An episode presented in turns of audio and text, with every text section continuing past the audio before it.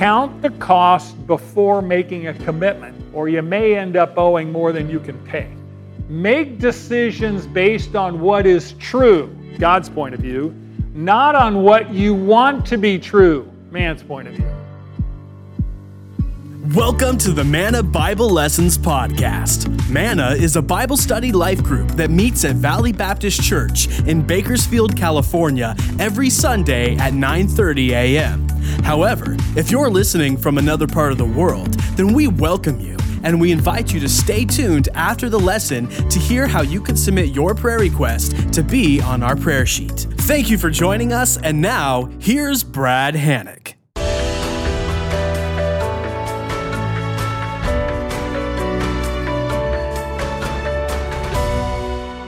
Fellow students, if you'd open to 1 Kings 22, 1 Kings 22. As you know, we're in a historical study of uh, 1st and 2nd Kings. It's a record of the monarchy in Israel. Today we're going to conclude 1 Kings with the death of Ahab, who was Israel's worst king. Next week we'll begin uh, 2nd Kings, Lord willing.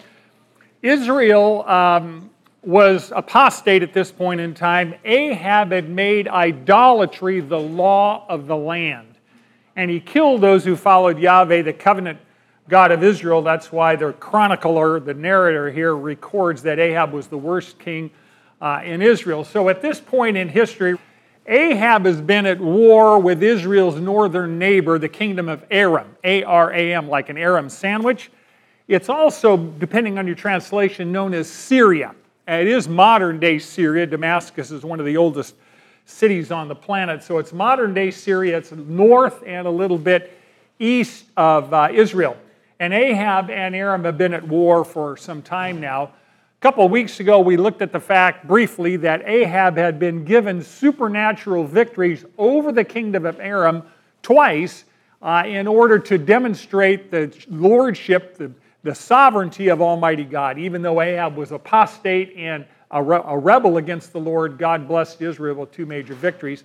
The king of Aram was named Ben Hadad. That's a title like Pharaoh. And as you recall, God had given Aram into Israel's hands because he wanted them to be, uh, in essence, slain. He wanted uh, Ben Hadad, the enemy of the Lord, to be slain, and Ahab had spared his life. Called him brother, made a trade agreement, signed a peace contract with him, and Ben Hadad promised to return certain cities in Israel that his father had taken in prior wars. So in 853 BC, which is where we are today, the king of Assyria, uh, Shalmaneser III, moved his armies into southern Syria. Now, Assyria is even further east, it's on the northern end of the Fertile Crescent. You can probably see a little bit of the map there. And in order to combat this common threat of Assyria invading uh, Aram, Ahab, Ben Hadad of Aram and 10 other kings form a coalition, and they form a coalition to repel the Assyrian invasion. And the major battle in this campaign took place at Karkar. It's on the Orontes River, it's, it's modern day Syria. Assyria was defeated, uh, and they did not mount another military campaign for some years. King Jehoshaphat is king of Judah, south of Israel. You can see Jerusalem on the map. He was not part of this military campaign. Now, since the division of Israel into the northern kingdom and the southern kingdom, the 10 tribes in the north were called Israel, the two tribes in the south were called Judah. So we have two kingdoms now, as you can see on the map.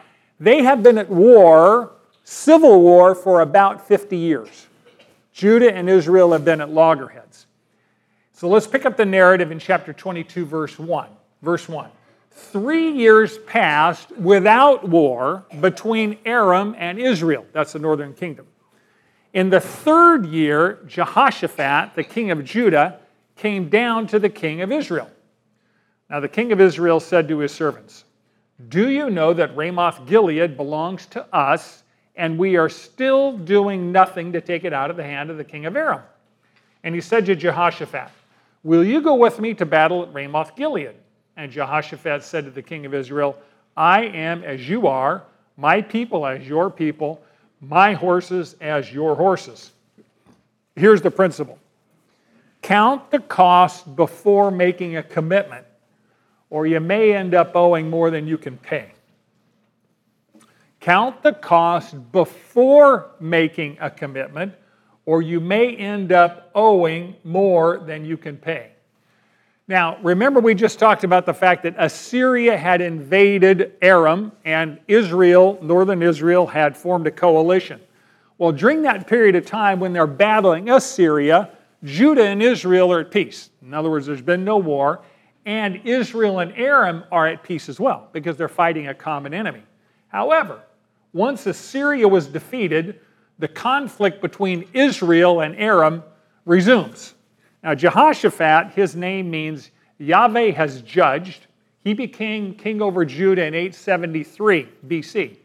So he's been reigning over Judah at this point about 20 years. And years earlier, Jehoshaphat of Judah had made a treaty with Ahab of Israel and sealed it by contracting a marriage between his son Jehoram and Ahab's daughter Athaliah. So Ahab is a wicked king, and his daughter Athaliah is going to marry Jehoshaphat's son Jehoram, which is going to turn out to be an utter and complete disaster. But it began a 33 year period of an alliance between Israel and Judah. They had been fighting for about 50 years at war with each other. And so Jehoshaphat makes a peace treaty. And back in that day, you sealed peace treaties with marriages between your children. The notion being, if my daughter lives in your palace, I'm probably not going to invade your palace, right? My daughter's there. And my grandchildren are there. So it was kind of a good way to inoculate people against warfare. So this chapter takes place in about 854 BC. One year later, Ahab invites Jehoshaphat to come down to Israel. And Second Chronicles 18 tells them that they had a party it says that Ahab slaughtered many sheep and many oxen for uh, Jehoshaphat and his entourage. So this is a formal state occasion, right? They're putting on the dog. This is not a hot dog barbecue. This is, you know, filet mignon, the whole nine yards. They're having a very strong state occasion. He's going to honor the treaty that they have, and Ahab wants to soften up Jehoshaphat for a proposal, a military proposal. Ahab comments to his servants and to Jehoshaphat that Ramoth Gilead belongs to Israel, but it's being controlled by Aram in the north. Now, the city of Ramoth Gilead is very strategic. It's about 28 miles east of the Jordan River, it's about 50 miles east of Samaria, and it's located near the Yarmuk River. It was originally part of the tribe of Gad. You remember that when Israel came into the land of Canaan, Three tribes said, We're going to stay on the east side of the Jordan River. Well, the tribe of Gad was one of those, and Ramoth Gilead was on the east side of the Jordan River. This city was fought over routinely between Israel and Aram, and it kept changing hands. Depending on who ran the best military campaign, they were ruled by Aram and then they were ruled by Israel. Now, according to the terms of the treaty signed between Israel and Ahab, uh, Ramoth Gilead should have been returned to the control of Israel already, but it hadn't been because Ben Hadad had broken his promise. So Ahab wants to control this city, but he doesn't think his troops are sufficiently strong to go and fight Aram and take the city. So he goes to Jehoshaphat and he says, Will you ally with me and your armies, and together we'll invade Ramoth Gilead and take it back and bring it under Israelite control as opposed to uh, Aram, Aramean control. Now, he does this for a very specific reason. Jehoshaphat has been faithful to the Lord. We're going to talk about him next week, Lord willing. And Judah is extraordinarily militarily strong at this point in time. Uh, First, Second Chronicles 17 says that Judah's cities were heavily fortified. They had military garrisons everywhere. And I read the numbers and added them up, and it's almost incomprehensible, but apparently Judah could field an army of almost a million troops. So Ahab is not stupid. He says, if I can make an alliance with Judah, together we'll have enough military force, we can invade uh, Aram and take Ramoth Gilead back. What's utterly fascinating is when Ahab proposes this to Jehoshaphat, Jehoshaphat instantly agrees. He said, I'm as you are, my people is your people, my horses is your horses. It's interesting that Jehoshaphat should have figured out, he knew that making an alliance with evil, wicked kings was forbidden. God's people don't make alliances with people that are God haters, right? We witness to them, but we don't make alliances with them because we're not on the same page. As a matter of fact, later on, we'll find out next week, a prophet of God confronted Jehoshaphat when he came back from the battle and he said, Why is it that you would help the ungodly? Why would you help the wicked, right? So God had a, a rebuke for him at that point. But it's interesting, you say, well, why would Jehoshaphat agree to such a foolish proposal? Remember, we said his son was married to Athaliah's daughter. So Ahab is his in law. So there's family. Have you found that family kind of complicates things? Just a little. Your in laws are kind of complicating your life, right? Um, some of you are going, Brad, that is not even funny. That, that's, that's real serious business here, right? Well, the same thing. So you look at this and say, Jehoshaphat may have felt like, I don't have a lot of choice here. My daughter, my son's married to their daughter. You know, what am I going to tell him? No. But at any rate, it seems as though as soon as he made the promise, he had second thoughts about whether this was a good thing to do. Look at verse 5. Moreover, Jehoshaphat said to the king of Israel, Please inquire first for the word of the Lord. Then the king of Israel gathered the prophets together, about 400 men, and said to them, Shall I go against Ramoth Gilead to battle, or shall I refrain? And they said, Go up, for the Lord will give it into the hand of the king. But Jehoshaphat said, Is there not yet a prophet of the Lord here that we may inquire of him? The king of Israel said to Jehoshaphat, There is yet one man by whom we may inquire of the Lord, but I hate him, because he does not prophesy good concerning me, but evil. He is Micaiah, son of Imlah, but Jehoshaphat said, Let not the king say so. Here's the principle make decisions based on what is true, God's point of view, not on what you want to be true, man's point of view. Let me say that again. Make decisions based on what is true, God's point of view, not on what you want to be true, man's point of view. So Jehoshaphat figured out just instantly after he made the promise, ooh, I should not have maybe made that commitment. Let's inquire of the Lord. So he figures out quickly that it's foolish to go to war without God's counsel, right? What is Proverbs 3 5 to 6? Most of you know this by heart. Trust in the Lord with all your heart and do not lean on your own understanding. In all your ways, acknowledge Him, and He will direct your paths. The reality is, we are not nearly as smart as we think we are. Ever.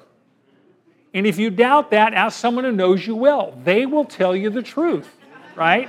You're probably giving yourself 20, 30 IQ points that you really don't have. You know, I just, just saying, right? It, it says, don't trust your own conclusions, don't trust your own opinions. And when you read social media, it's filled with people that are absolutely convinced that they can advise God part time because they are so smart, right? That's an example of people that are trusting in their own understanding as opposed to saying, Lord, what would you tell me to do, right? So Joshua says, Is there not a prophet of the Lord? We can inquire. So Ahab calls 400 prophets together and asks them if he should go into battle. Now, these were not prophets of Baal, they had already been slaughtered by Elijah. These were prophets that were related to the golden calf worship. Remember, a number of years earlier, a couple of decades, probably 50, 60 years, Jeroboam had built uh, a, a, a, temple, if you will, a golden calf at, at uh, Beersheba, I mean, uh, Dan and also one uh, at the southern end of uh, Shiloh uh, in Israel, and he instituted the golden calf worship in Israel. These prophets were probably related to the golden calf worship. They did not follow the Mosaic law. They did not know the Lord God of Israel. They were literally idol worshippers and leading people astray. So these are apostate prophets. These are not prophets of the Lord. They're going to tell Ahab exactly what he wants to hear because they're probably on his payroll right? It's like you're in an organization and you ask somebody that you write a paycheck to, do you think this is a good idea or not? If you're writing their paycheck, they're probably not going to say, that's the dumbest thing I ever heard of, boss. I, come on, we're not going to say that. They're going to tell you what you want to hear, and that's what these prophets are doing. So they say, Go up, God's going to give you the victory. And Jehoshaphat has enough insight to say, You know, I don't think these prophets are speaking from Yahweh, the God of Israel, right? So he says, Ahab, is there a prophet of Yahweh? Is there a true prophet of God that we can consult? And Ahab says, You know, we've got one, only one, right? Which is interesting. Apparently, Elijah is unavailable. We don't know where he is at this point. And Elisha is unknown. He's his protege, and he's unknown at this point. So in Samaria, they have one godly prophet. And you know where you're going to find him? In prison, right?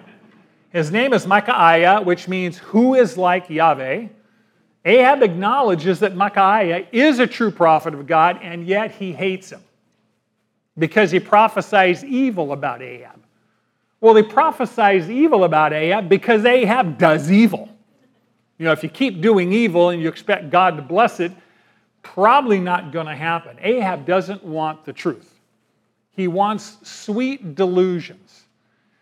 Tell me that I am really smarter than I am. Tell me that I'm prettier than I am. Tell me that I'm younger than I am. Tell me the things that I want to hear, not the truth. Nothing has changed in our world today. How many of you know people that would rather hear pleasing lies than painful truths? Every election cycle, that's what we hear. Vote for me, and I will make all your problems go away. It's magical thinking, and I'm not picking on a political class. I'm just saying it's the nature of human nature for us to want to hear pleasing things as opposed to painful things. So Ahab says, Micah, how many times do I have to tell you that I don't ever want to hear anything but what the word of the word of the Lord says entirely? Well, that was a lie from scratch, right?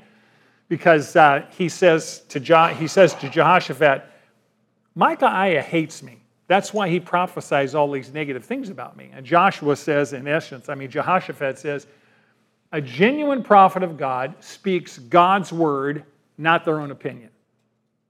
A genuine prophet of God says what God says, not their own opinion, right? Verse 13. We're going to jump ahead a little bit. The messenger who went to summon Micaiah spoke to him, saying, he's getting him out of prison, is what he's doing.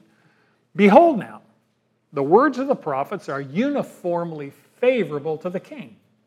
Please let your word be like the word of one of them and speak favorably. But Micaiah says, As the Lord lives, what the Lord says to me, that I shall speak.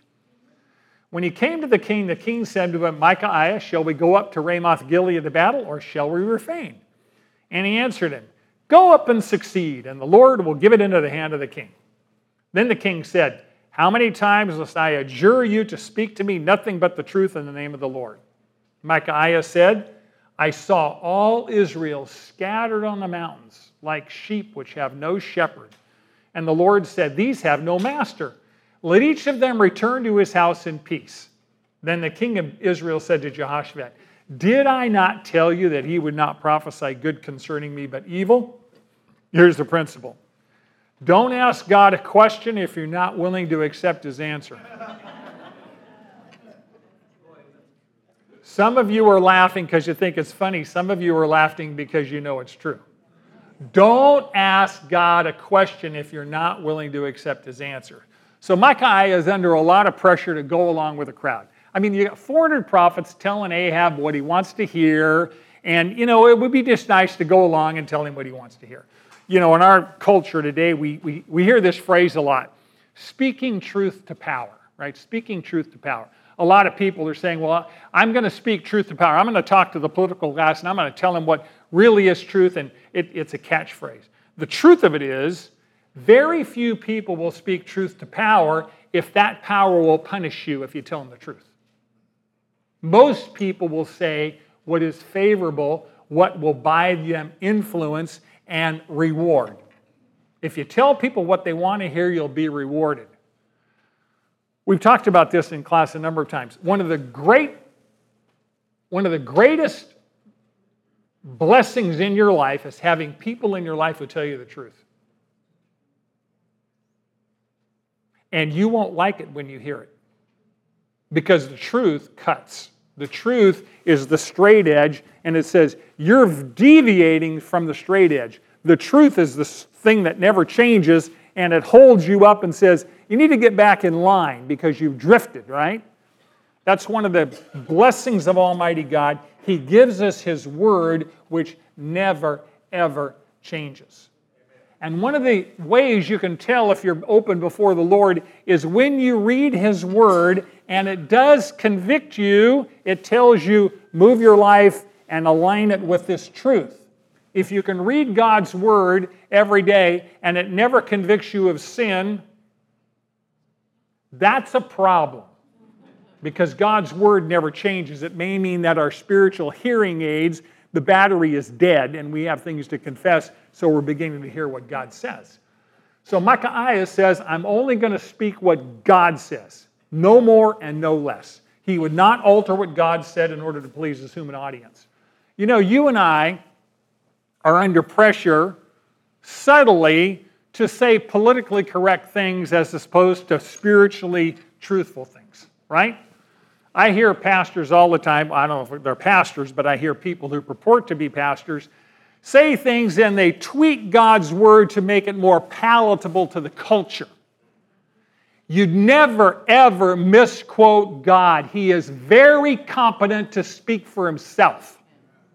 Our job as God's people is simply to represent God accurately here on earth so that the world can know who He is and how to have a relationship with Him through His Son, Jesus Christ. You speak the truth and you speak it in love, but you speak the truth. And the truth is, without Jesus Christ, you will spend eternity in hell separated from God. That's reality. And if people are not convicted of that, then why do they need a Savior? Tell them the truth. All the truth, as it's written in God's Word. So Ahab, he asked Micaiah the same question he asked the 400 prophets. And Micaiah already knew that Ahab had already made up his mind he was going to attack Syria, Aram, regardless of what Micaiah said. So he says the same thing. He knew Ahab didn't really want to know what God said. Ahab was already made up his mind. He was going to invade Ramoth Gilead no matter what God said. And Micaiah knew that. So Ahab instantly recognizes that Micaiah was just parroting the same phrases other prophets did. So he shows this great moral outrage and he says, Didn't I tell you, never tell me anything what God wants to tell me? Which was a lie because he'd put him in prison for telling him what God had told him to do. But that was for Jehoshaphat's benefit. So Ahab is you know, this moral virtuing business, moral virtue signaling. I really want to know what God says. No, you don't. You wouldn't have put the prophet of God in prison if you wanted to know what God said. So Micaiah then tells him, here's what God says. He says, I have a vision of Israel scattered like sheep on the mountains, lost without a shepherd. Well, the message is pretty clear.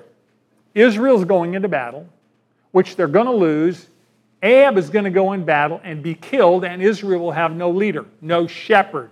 The sheep are the people of Israel, and they will have no leader, no king, because Ahab will be killed. And of course, Ahab tells Joshua, I told you he would say nothing good.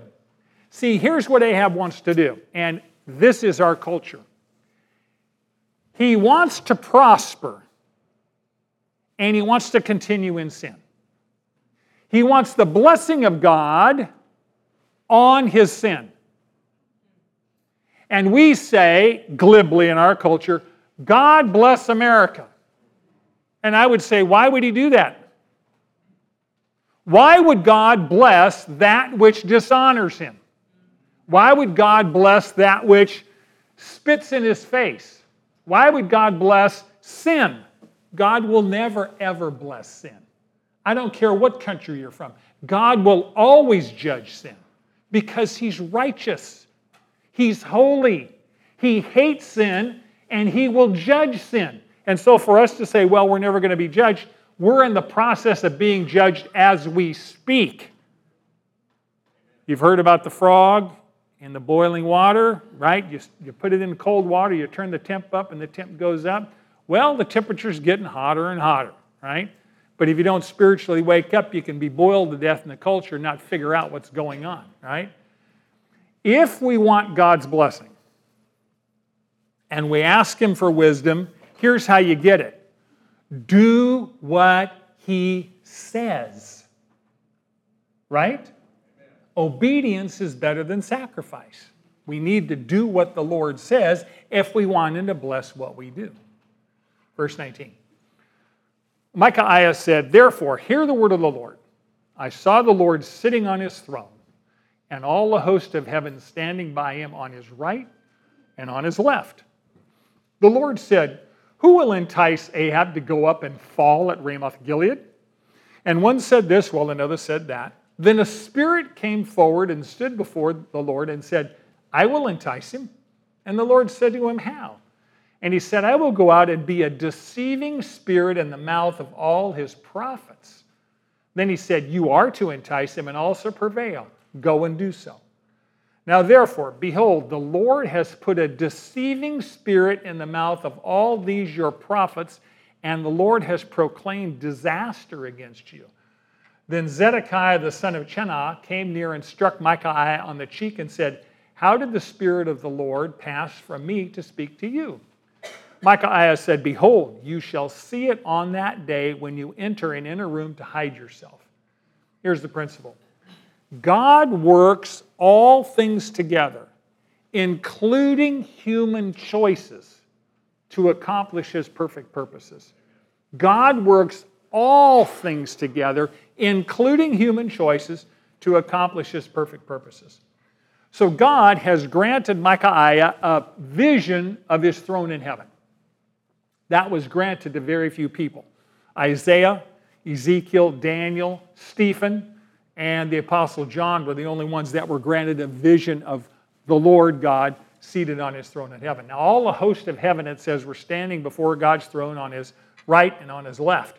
When it says all the host of heaven, that seems to imply both good angels that are loyal to God and fallen angels that are rebellious against God. Typically, in Scripture, if you're on God's right hand, you're blessed by the Lord, right? And if you're on God's left hand, you're cursed by the Lord. So it seems clear to me, at least tentatively, that this probably includes all the host of heaven, which are both good angels and bad angels. By the way, we do know that Satan and demons have access to heaven. We know in the book of Job, we see God interacting with Satan, and so it seems that Micaiah's vision is very congruent with what we see in Job. Job 1 6 says, Now there was a day when the sons of God came to present themselves before the Lord, and Satan also came among them. And the Lord said to Satan, From where do you come? Then Satan answered the Lord and said, From roaming about on the earth and walking around on it. So Satan and fallen angels have access to heaven. Now, there will come a day in Revelation, you're going to find out in a few weeks, where they get thrown out of heaven and there's no more access. But right now they have access and they make accusation against you and I every day, right? Every one of us are being accused by the enemy of uh, treason before the Lord. And of course, the Lord responds to all of them. That's one of mine. The blood of Jesus Christ covers that, right? So thank God for our advocate, our, our uh, attorney in heaven, the Lord Jesus Christ. So God asks the question of the heavenly host. He says, Who will entice Ahab to go up and fall means to be killed at Ramoth Gilead. So it's God's plan that Ahab is going to be killed in this battle as judgment for his refusal to repent from idolatry, even though he'd been warned multiple times, and for his murder of Naboth. In this vision, members of the heavenly host apparently have various suggestions about how to accomplish God's goal of having Ahab fall in this battle.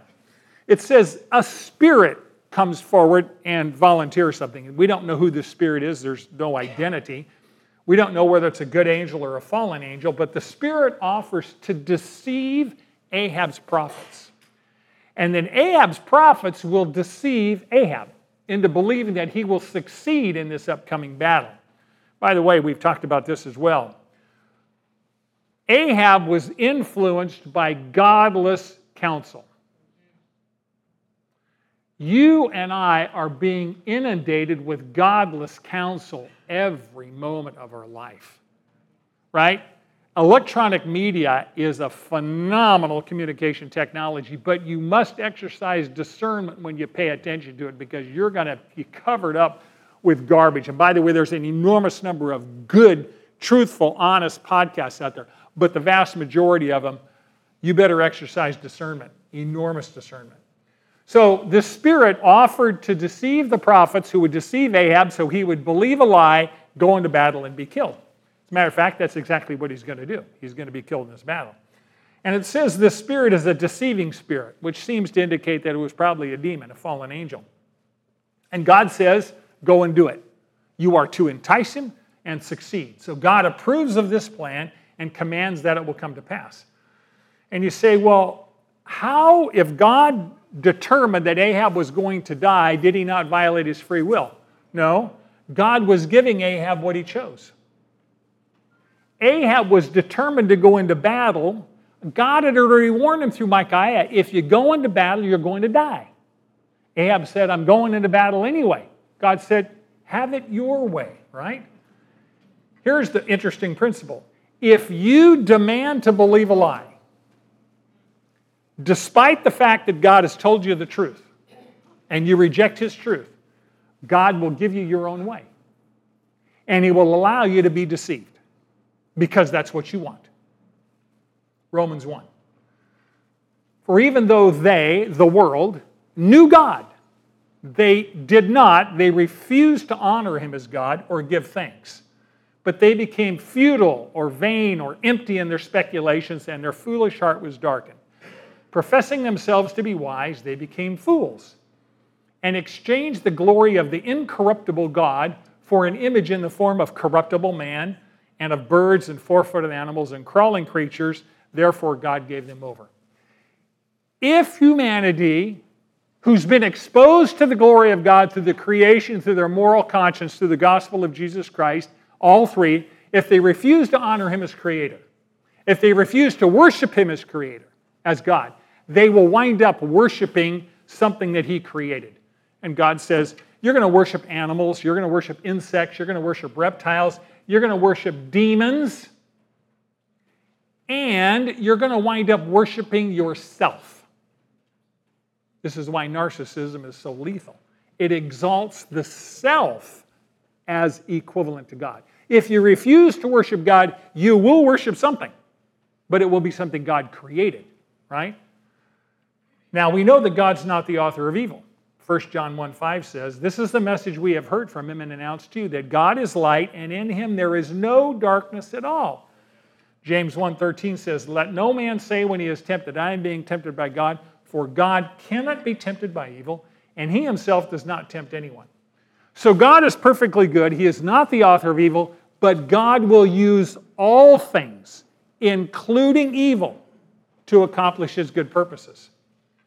Now, if you get into the origin of evil, we could be here until dinner and still not get there. Well, we don't know all the reasons why God allows evil to exist.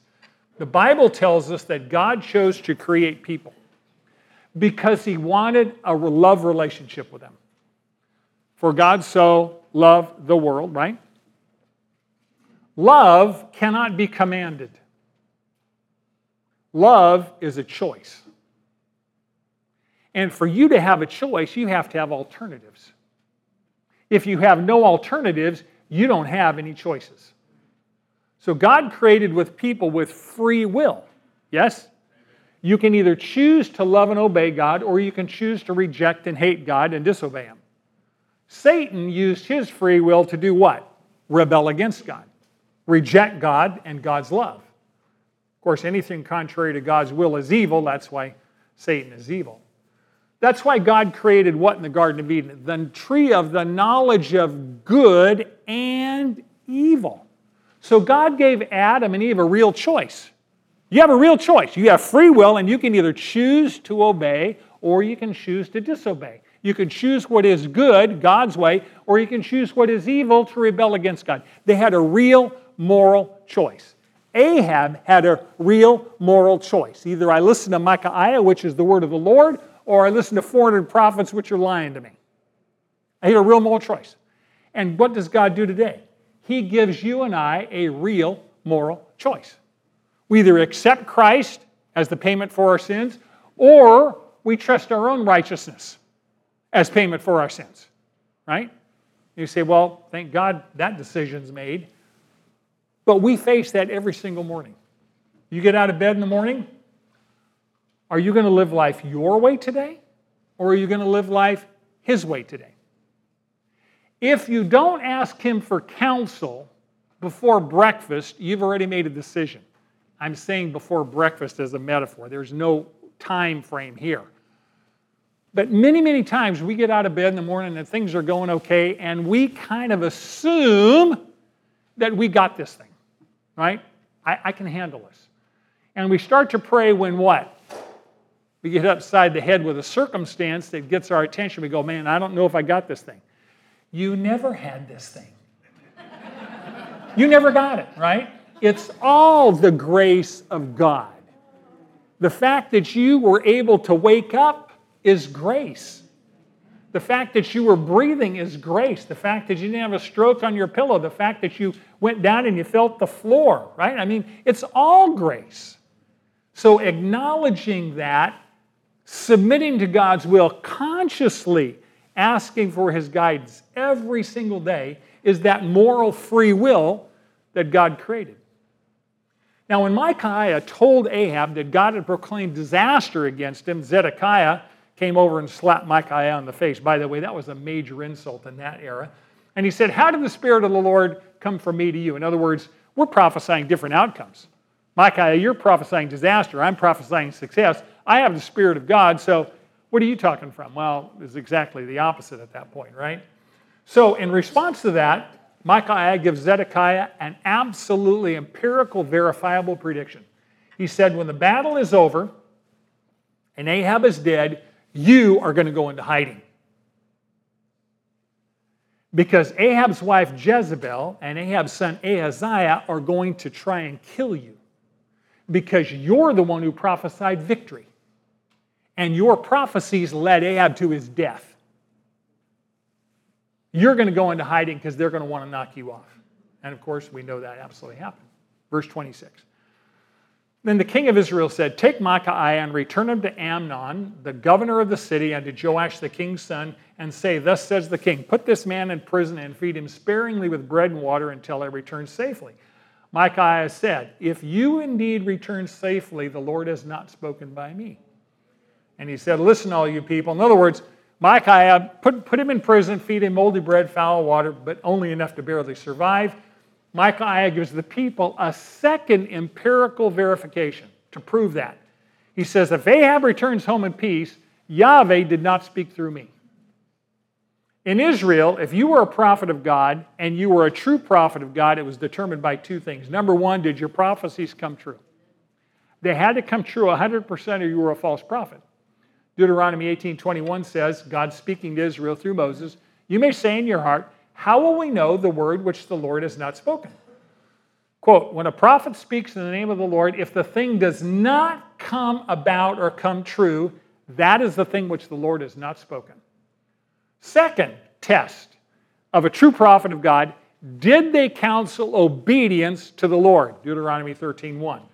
If a prophet or a dreamer of dreams arises among you and gives you a sign or a wonder, and the sign or wonder comes true, concerning which he spoke to you, saying, quote, Let us go after other gods whom you have not known and let us serve them. You shall not listen to the words of that prophet. But that prophet or that dreamer of dreams shall be put to death because he has counseled rebellion against the Lord. So if they tell you, I have got a sign and I make a prophecy and it comes true, it doesn't matter if the miracle comes true. If they counsel disobedience to the Lord and rebellion against the Lord, they're a false prophet. They do not speak for the Lord, and they are to die as a consequence of that. So we know Micaiah is a true prophet of God. One, he counseled obedience to the Lord. And second, his prophecy is going to be visibly fulfilled in a matter of days because Ahab will certainly die in battle. And Micaiah prophesied what he did, knowing that if it didn't come true, he could be executed. Now, that's courage of your convictions, right? Speaking the truth, even if it costs you your life. Verse 29. So the king of Israel and Jehoshaphat, king of Judah, went up against Ramoth Gilead. The king of Israel said to Jehoshaphat, I will disguise myself and go into the battle, but you put on your royal robes. So the king of Israel disguised himself and went into the battle. Now the king of Aram had commanded the 32 captains of his chariots, saying, Do not fight with small or great, but with the king of Israel alone. So when the captains of the chariots saw Jehoshaphat, they said, Surely it is the king of Israel. So they turned aside to fight against him, and Jehoshaphat cried out. When the captains of the chariots saw that it was not the king of Israel, they turned back from pursuing him. Here's the principle God is gracious and often rescues us from our foolish choices. I was going to say from our stupidity, but I thought I would be nice. God is gracious and often rescues us from our foolish choices. I said often because sometimes God says, Your education will only occur if I let you experience all the consequences of your foolish choices. But many, many, many times we make disobedient decisions, and God, in His mercy, doesn't give us all the consequences of our foolish choices. Yes?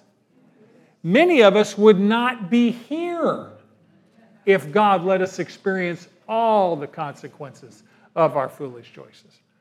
So, when you read the narrative, it's pretty clear that Ahab, even though he's disobeying God through Micaiah, he secretly fears that this prophecy might actually come true, so he disguises himself as a common soldier. So he's just wearing ordinary, you know, soldier's uniform. And it seems clear that Ahab wants the Syrians to think that Jehoshaphat was the king of Israel. So they would kill him and not him, right? Jehoshaphat, you wear your royal robes, right? And I'm going to go in as a common soldier.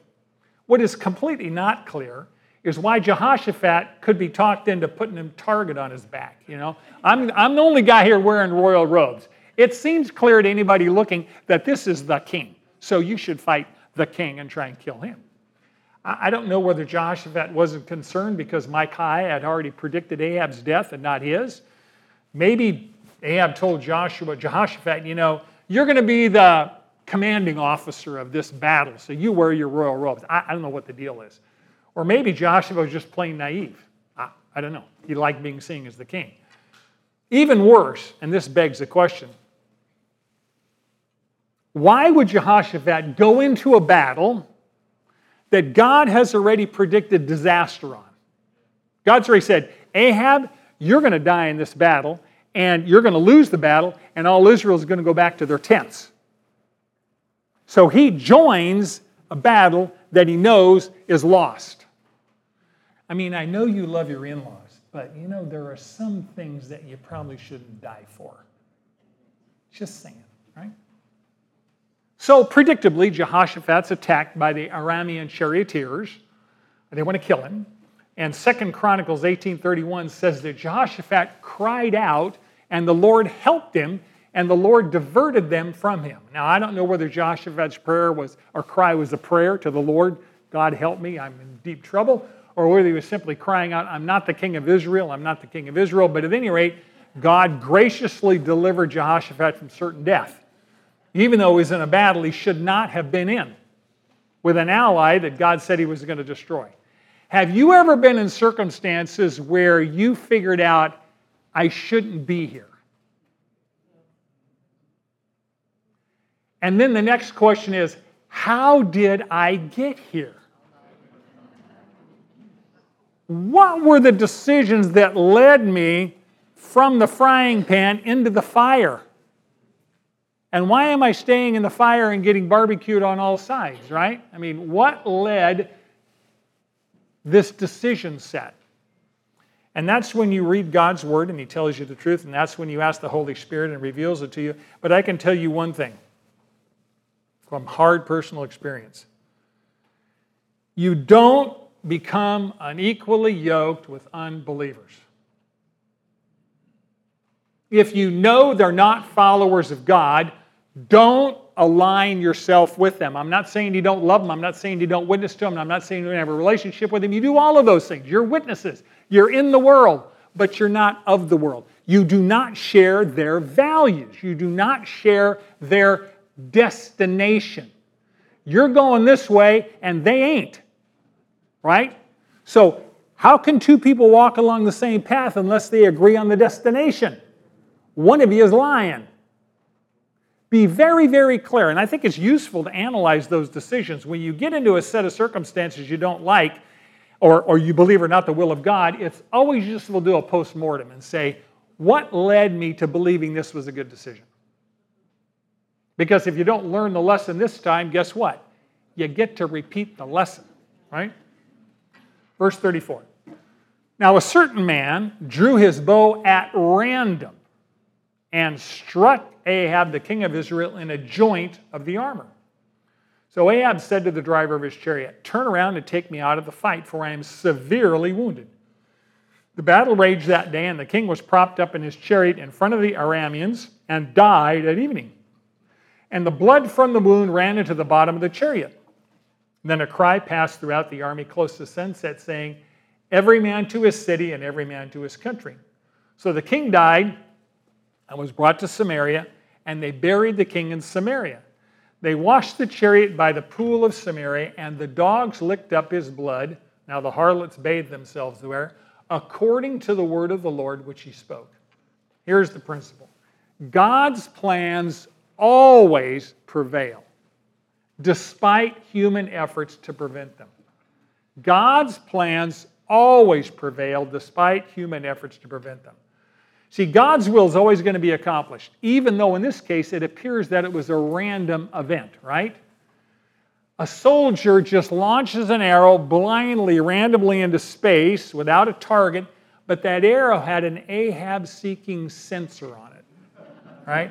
And God, the Holy Spirit, guided that arrow to a joint in the armor. It's probably either a, a legging here or a shoulder. There's joints in the armor so you can move. And God guided the arrow right to the joint and it penetrated Ahab. Hebrews says it is appointed for man to die once, and today was Ahab's day because God told him this is what's going to happen you go into this battle. It says he was held up by his fellow soldiers in front of the Arameans. It's pretty clear that Ahab wanted to appear to be okay because if the king was dead, usually the troops went back home and the battle was over at that point. So he wanted to present himself as being alive, even though he was bleeding to death moment by moment. It said he died at sunset. And as soon as he died, the battle was over and every soldier retreated back to their city. By the way, they did not take Ramoth Gilead at that point. It says he was buried in Samaria, the capital city and his bloody chariot was washed out by the pool of Siloam. The bottom of the chariot, of course, had held his blood. He bled to death, literally. And it was obviously an unclean place. And it says, The dogs licked up his blood. We heard that a couple weeks ago that Elijah had prophesied in Naboth's vineyard. Because you have murdered an innocent man and the dogs licked up Naboth's blood in Jezreel, the dogs are going to lick up your blood in the same way.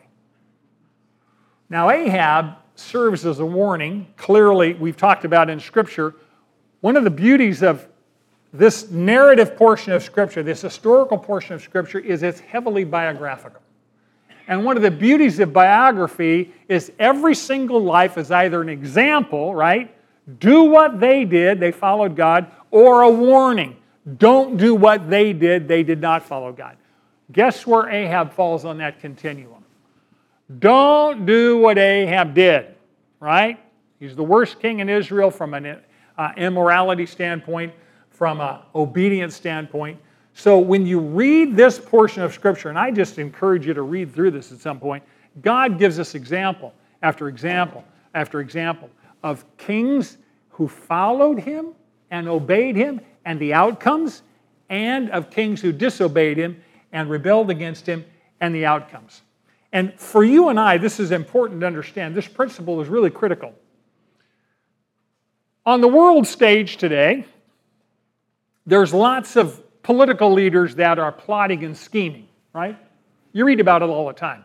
So and so group is planning this. So and so is going to do this, and the politician here, or the or the king there, or the parliament there is going to do that. And all you read about is human plans. And we, as humans, we go, man, those people are large and in charge and they're going to do this. And the world is really going to heck in a handbasket and, and these evil people are going to prevail. That's not what God's word says. It says God is going to sovereignly accomplish his purposes through everything evil and good. God's purposes will be accomplished. If God's purposes are fulfilled through Satan, believe me, God's purposes can be filled through evil people. Scripture says, Who are you that you are afraid of man who dies and of the Son of Man that is made like grass? God's people should not be living in fear. Period. You know the King of Kings and the Lord of Lords who owns this place, who created this place, and as you heard this morning, he's coming back and he's going to set up his kingdom. God's eternal plans are going to be accomplished through and in spite of God's enemies. And you're going to read all sorts of disasters on the horizon. Stop being thrown off course. Those people are delusional. They think they're in charge. Really? They can't control the weather. Were they in charge? Come on. God is in charge. God is merciful. God wants people to stop sinning. And He forgives them when they repent. We've already talked about. How many opportunities God gave Ahab to repent? How many prophets He sent to him and says, Repent, turn back, stop doing this. I don't want to bring judgment on you, but God is also perfectly just. And He will keep His word to judge sin. Scripture says, Do not be deceived. God is not mocked what? For whatever you sow, you reap. And at the same time, God says, if you come to me and trust me and put your faith in the Lord Jesus Christ for the forgiveness of your sins, I will take away that sin and lay it on my son. And that's why you and I have hope. Okay, let's review, and then I'll ask Marty to come up and do prayer and praise. Number one, principle number one prayerfully and carefully count the cost before making a commitment or you might end up owing more than you can pay, or you might wind up going somewhere you don't want to go, right? Number two, make decisions based on what is true, God's point of view, not based on what you want to be true, human point of view. Number three, don't ask God a question if you're not willing to accept his answer. God does not give you his opinion to evaluate it, he gives you a command to obey. Number four, God works all things together, including human choices, to accomplish his perfect purposes. Ahab decided to obey, disobey, and God accomplished his perfect will through his disobedience. Number five, God is gracious and often rescues us from our foolish choices. Praise his name, he's grace. And lastly, God's plans always prevail, despite human efforts to prevent them. Thank you uh, for your attention. Um, next week, Lord willing, we'll be in Second Kings and Second Chronicles. I'm going to be dipping into both books, and we're planning on looking at the life of Jehoshaphat, the good king of Judah. Uh, I love you all. Now that you know, do. Manna meets at Valley Baptist Church at 4800 Fruitvale Avenue in Bakersfield, California, every Sunday at 9:30 a.m. in the choir room. We would love for you to join us. Here at Manna, we believe in doing life together. So if you're in need of prayer, submit your request to Manna Bible Podcast at gmail.com, and our class will be happy to pray for you. Thank you for joining us today, and now that you know, do.